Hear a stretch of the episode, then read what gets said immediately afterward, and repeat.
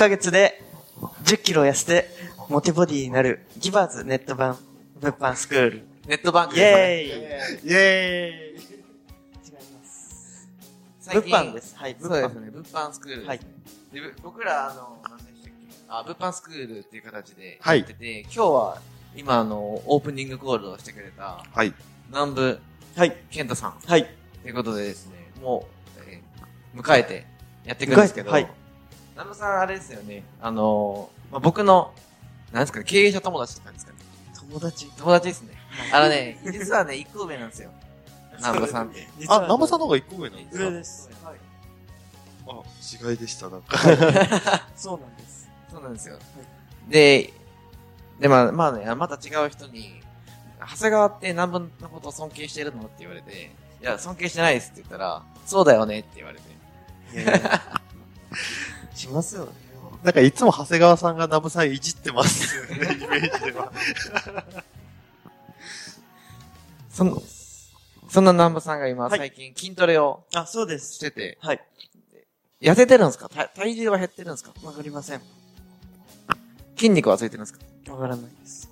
とりあえず言えることは、週2回行ってます。筋トレを？はい、めちゃくちゃきつい。ビジネスで結果出すのとどっちがしんどいですか？筋トレ行く方がきつい。これでもいや、もう、筋転売するのとどっちがきついですか？トレ。でも、でも多分本当にそうですよね。だって南部さんって、最初、えっと、無在庫転売でしたっけ？はい初めやって、そうです。初月でどんぐらい稼げたんでしたっけ？初月は23万え、初月で23だったんですか？円。はい。?2 ヶ月目でいくらでしたっけ？28万おー。まあ2ヶ月目があれですよね。外注化して、円。はい。まあほぼほぼ、そうですか作業量が超減ったような感じ、はいはいでやってましたもんね。で、筋トレは今何ヶ月目なんですか？筋トレ2ヶ月目です。で、1ヶ月目でどれぐらい痩せたのか筋肉ついたかわかんないですけど。わからないです。わかんないですよね。はいってなるとやっぱね、これね、ビジネスは簡単じゃないかなと思うんですよ。本当にそう思います。筋トレの方が難しいです。なんでそれ難しいものできてるんですか？このあこれねはい、継続の秘訣は。二つあって、はい。一つは、えっ、と、パーソナルトレーナーはいはいはい。つけて、み見られてるんですよ。食事も、あの、次何曜日ですって、もう毎毎週連絡来るんですよ。あ、こ、来いと。はい。はい。明日何時行けますか、はいはいはい。嫌なんですけど、で、返して、で、だいたい1時間で、あの、7、8000円ぐらい一人払うんですよね。ああ、結構しますよね。だからお金かけて、はい。パーソナルトレーナーさんをつけてるっていうのが一つ。はい。でもう一人は、もう一つは、あのペアで行ってるんですよ。うんもう一人の人と、明日筋トレですって言うんはいですよ、ね。はいはい。これね、一人だったら絶対無理なのなるほどと、ね。あとおはいはい金かけてパーソナルトレーナーつけてなかったら絶対行かないですね。ああ、え、この二つです。やっぱあれなんですか？お金払ってるっていうのもあるから、はいやろうってなるんですか？それもありまとす。か、まあ、パーソナルトレーナーで、がっつりこう、監視されてるって感じ監視ですかね。されてます。ああ、そうですよね。結構この物販を取り組む人も脱サラしたいっていう人多いんですけど、はい。でもなんかあんまりその、じゃあいざ会社終わってがっつりガーってできるかっていうと、意外とサボっちゃう人もいて、多いです多いですね。よね。多いでですその。人ってなんでサボってるかっていうとね、多分ね、たそれですよね。監視されてないっていう。監視されてないことが悪いというよりか、まあ、一人でサボっちゃうって感じですよね。はいそれも、そうですね。んで、一方でね、会社行ったらね、いやいやいやって言いながらしっかり仕事してるんで。で、僕らもですね、実はネットプランスクールっていう、あの、二つコースを設けてて、その、なんですかね、僕らがノウハウとか、ある程度、その人のペースで教えるタイプのやり方と、がっつりその講師が見ていく、まあ、コンサルというか、もう監視の目があるやり方って二つあるんですよね。で、やっぱりどっちが結果出るかっていうと、後者の、あの、なんですかね、講師にこう見張られてるタイプというか、はい。そっちの方がやっぱ結果出るんですよね。そうですよね。はい。やっぱやっぱ結構自分一人じゃ、まあサボっちゃうってみたいな感じですよね。なんでやっぱこれあれなんですか、物販で結果出そうと思う、思ってスクール入るときも、まあ、友達と一緒に入った方がいいんですか？南部さん的には。友達と入らなくていい。入らなくていいんですか？それは。はい。そそれなんでなんですか？え、友達が結果出てたらいいんですけど、出てなかったら、慰め合いになるからです。あ、なるほど。はいまあ、なり合いになってはそうです。はいレベルの高い人といた方がいいって。友達とは入らなくていい。でもこっそりこっそりスクール入って、あそうそうそうそうガーって物販やってる方が、やっぱ結果出ると。結果出ます。でしっかりもう、か監視してくださいとはい。言って、うんもうサボ、サボっちゃうんで僕みたいな。はい。なるほどですねはい。で、今日ですね、実は収録が1ヶ月ぶりぐらいですよね。なってて、実際今日また講師の拓也さんも、あの、来てもらってるんですけど、はい。この1ヶ月どうでした？なんか、状況結構変わりましたよね。そうですね。状況はだいぶ変わりましたね。あの、特にあの、無在庫転売の部門で変わってきた部分が多いんですけど、はいはいはい。まああの、あるその、販路に対して、あの、規制が変わったりだとか、ああ。稼ぎ方がガラッと変わっちゃった部はい分は。大きかったですね。だからこの1ヶ月すごい動きは大きかったなっていう。はいはい。物販って結構その情報戦というか、はい。結構その、なんていうかね、稼げるノウハウを常に仕入れておくってこと大事ですよね。めちゃめちゃ大事ですね。はい。結局なんか YouTube とかの動画でいろいろあるじゃないですか。はいはい、ああいうのを見て結構その、情報を得ようとする方も多いんですけど、うんあれってもうすでに、あの、遅い情報ばっかりなんですよね。ああ、まあそうですよね。で結構見るのってあの再生回数が多いからそれ見てみたりとかっていう方もいるんですけど、まあ基本の概要とかだったらいいんですけど、ノウハウに関しては日々日々変わっていくので、うん。真似してやってみて、見たけどアカウント止まっちゃいましたみたいな人がいたりとか。ああ、そうですね。はい。結構その情報を最新で仕入れて、まあそれに、まああと、あと結構大事だと、大事だと思うのが、なんかあれですね。最新でちゃんと情報を仕入れて、稼いでる人が、その情報をどう捉えて、どういう風に実践していこうとしてるかはい。っていうのを知るっていうとこですよね。そうですね。うん。多分ね、稼いでないと、多分ね、その情報だけ仕入れてもうまく扱えないんですよね。で、うまくいってる人が、じゃあどういう風にやっていくんだろうっていうところが、まあ分かれば、まあ単純にそのやり方を真似して進めれば、多分結果は出るんですよね。うん。そうですね。基本的にまあ転売自体がその成功している人と、がいたとして自分はこうやるんだって突き進んだからってうまくいくかっていうとうまくいかないことの方が多い。はいはいはい、はいですよね。だから素直になんかその結果が出てるルートがあるんであればそこに従って自分もそこを貫いていくっていう方がうん。やっぱり楽ですし結果も出やすいっていうのはあるんで。で、結局なんかいろいろあるんですけど、あの、一つ言えることは、物販自体はなくならないってことですよね。絶対になくならないですね。はい。もうそれ自体はなくならないんで、やっぱりビジネスとしては、まあ、生き残るというか、生き生き続けるものはい。としてはやっぱり強いですね。で、まあ結構他の塾とかだとね、割と、あの、一つのノウハウとかだけ扱ってたりするんで、そうですね。うんそれ、だやり方が変わって、情報が仕入れれなくて、塾潰れちゃったとか、はい。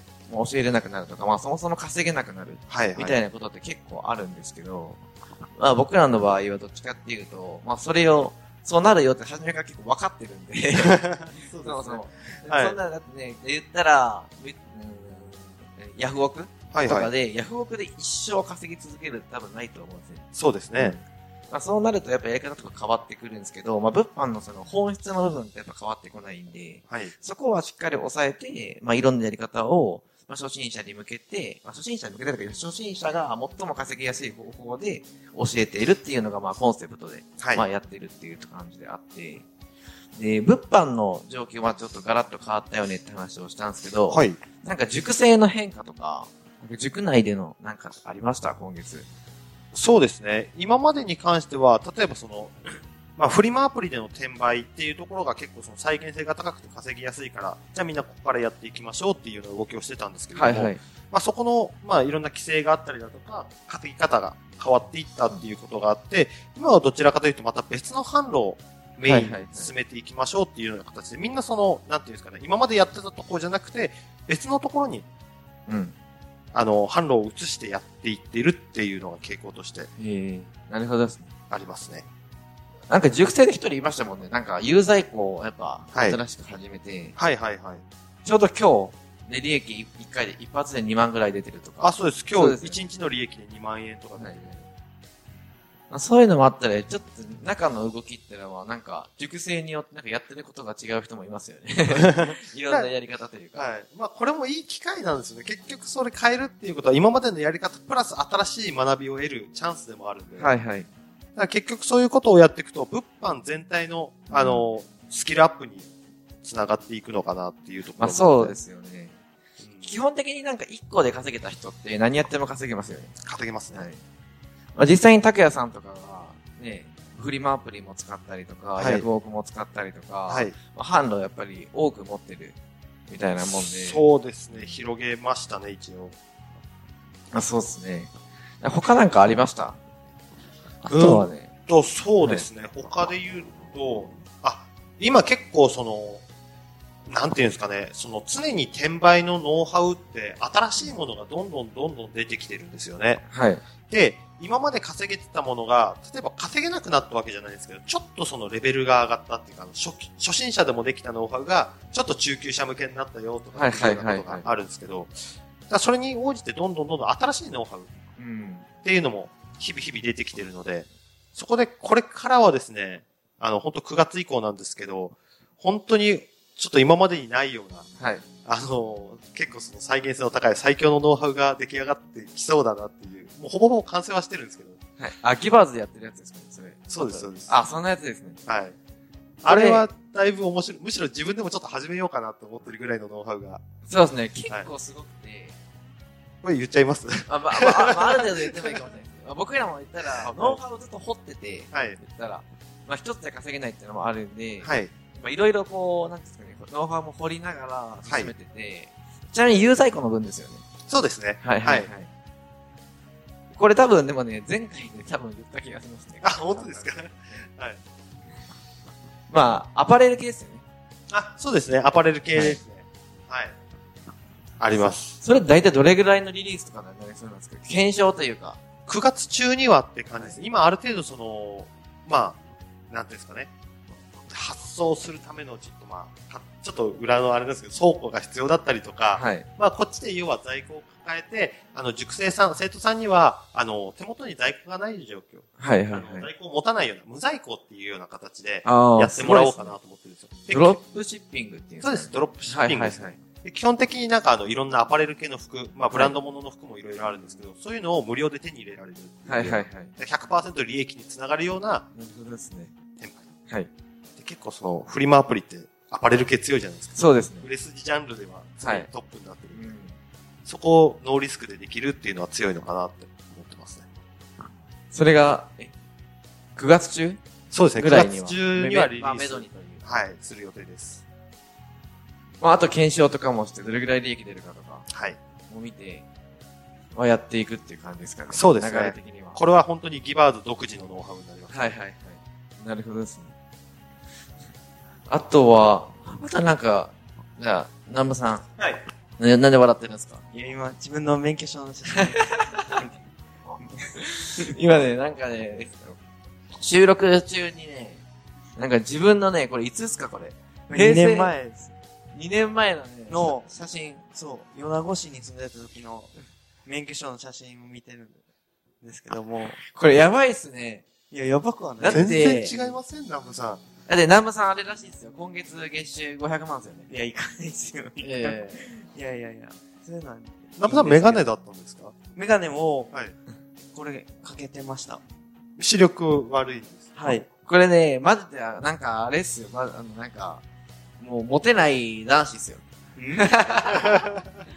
は。いや、でもなんか、ちょ、ちょっと星野源に似てます。